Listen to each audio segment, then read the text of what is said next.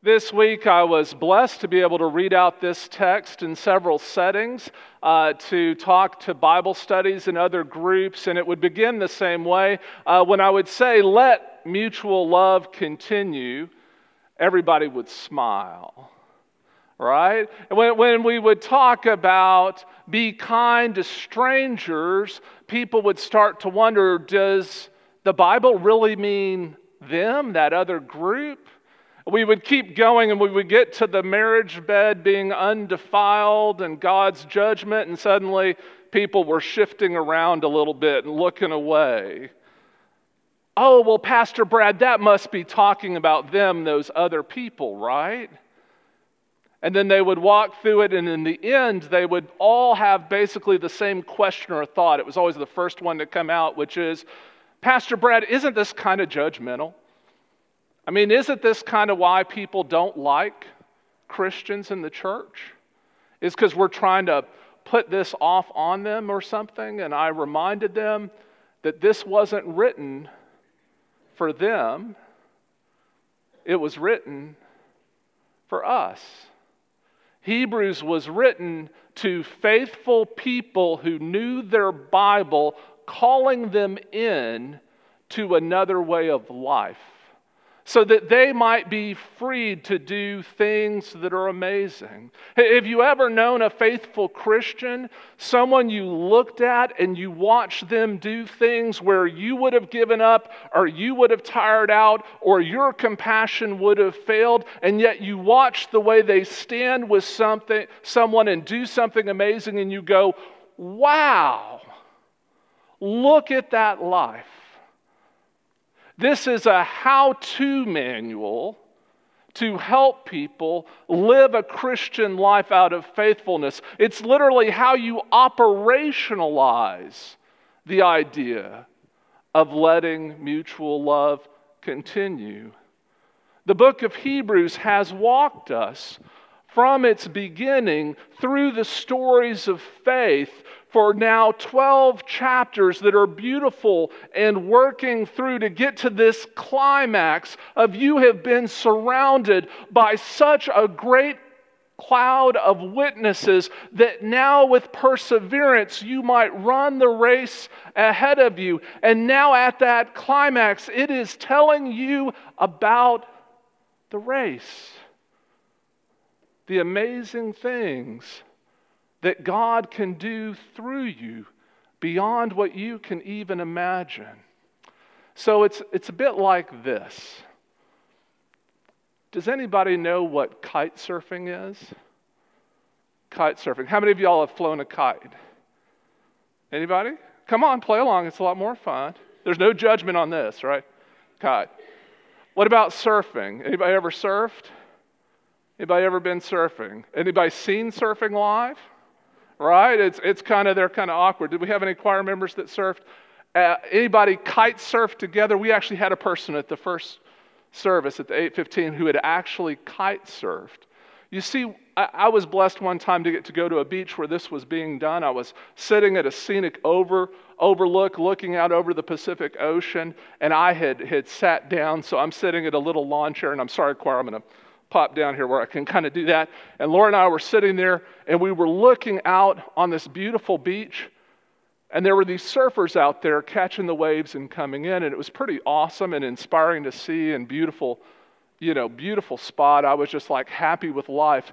And suddenly, I see a person in the water down there, and they've got something that looks like a ski rope. And I watch them pull back on it, and this kite, it, it, looks like kind of a parachute that's been made smaller to be a kite.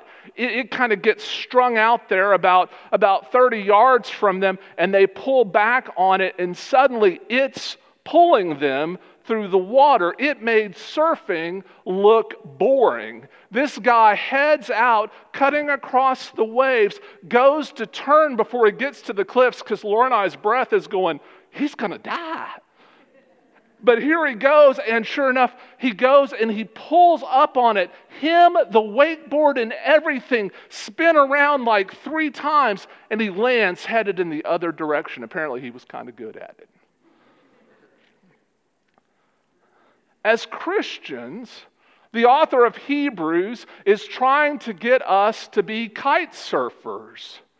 He's inviting us to do something that the rest of the world thinks is impossible. If you had tried to describe kite surfing, at least y'all can Google it and see a picture of it, right? But, but, if, but if you were trying to describe that to me, that somebody can be on a board headed one way like a surfer, they can pull back on this big parachute and flip around in the air, I would have thought you were nuts. But he's inviting us into that, and then he describes how to do it. So this week I decided to go sit down and do some research, and I looked into how do you kite sail?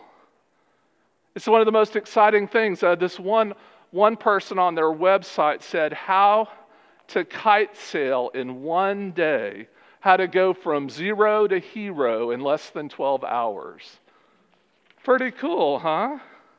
Well, the first thing you're going to need before you get safety equipment, before you get that beautiful kite, before you get the right kind of board and the right kind of shoes, the first thing you need is a person who's done it before. Every website agrees, from Red Bull down to the company selling the board, that when you look at this extreme sport, the most important safety tip is have someone who's done it before show you how to do it. A reliable and trusted guide who will put their arm around you and explain things to you, and at each step of the way, lead you through a process that will help you be able to hold on. Because here's the important thing most of y'all, when I said, How many have flown a kite before?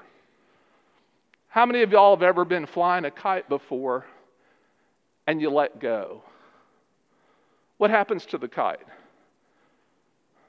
Yeah, out loud. Somebody raise their hand. What is it? What happens to it? It'll fly on its own for a little bit and then it what? Into the ground. Crashes, right?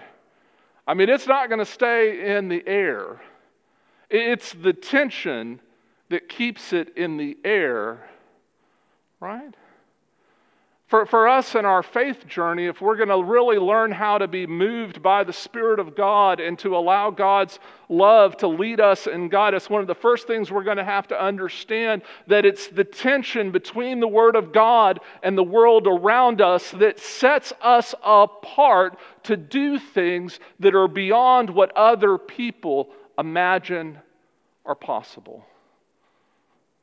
So, when we do these things and we are these things and we're becoming these things, one of the things that you're going to have to know is if it pulls a little bit and is uncomfortable and makes you squirm some, it's not out of some form of judgment. It's about the ultimate love of the world being expressed in your life so that you may be an example that others can follow. And y'all are already doing this, many of you. You're living in ways and being people involved in different efforts in our community and beyond in ways that I look and I say, how can they do that? They're flipping up in the air a hundred thousand times and going around and landing and heading in the other direction leading and caring, being compassionate, reaching out. As the people of God, you are doing everything on this list. And when you join together in Christian community, even if you're like me, and you know, I got to confess something, friends. I'm pre- probably never going to actually kite surf. I'm sorry. I know some of y'all are going, well, Pastor Brad, you're still real young, but I'm just telling you this arthritic knee, right, and a little shoulder issue. Oh, I'm, I'm probably, I'm just going to say it, I'm probably not going to do it. Now, some of you probably will, but in spirit, I can watch you fly. I can cheer you on. I can help throw up a parachute, that kite that will pull you where you want to go. I can care for you and support you and catch you when you crash. Because it happens sometimes when you're flying so high. You see, we are called as the people of God to be living in a way that's full of faith. So this day, I hope you brought your life preserver. I hope you have your crash helmet. I hope you're willing to hold on and to stay grounded and rooted in the Word of God.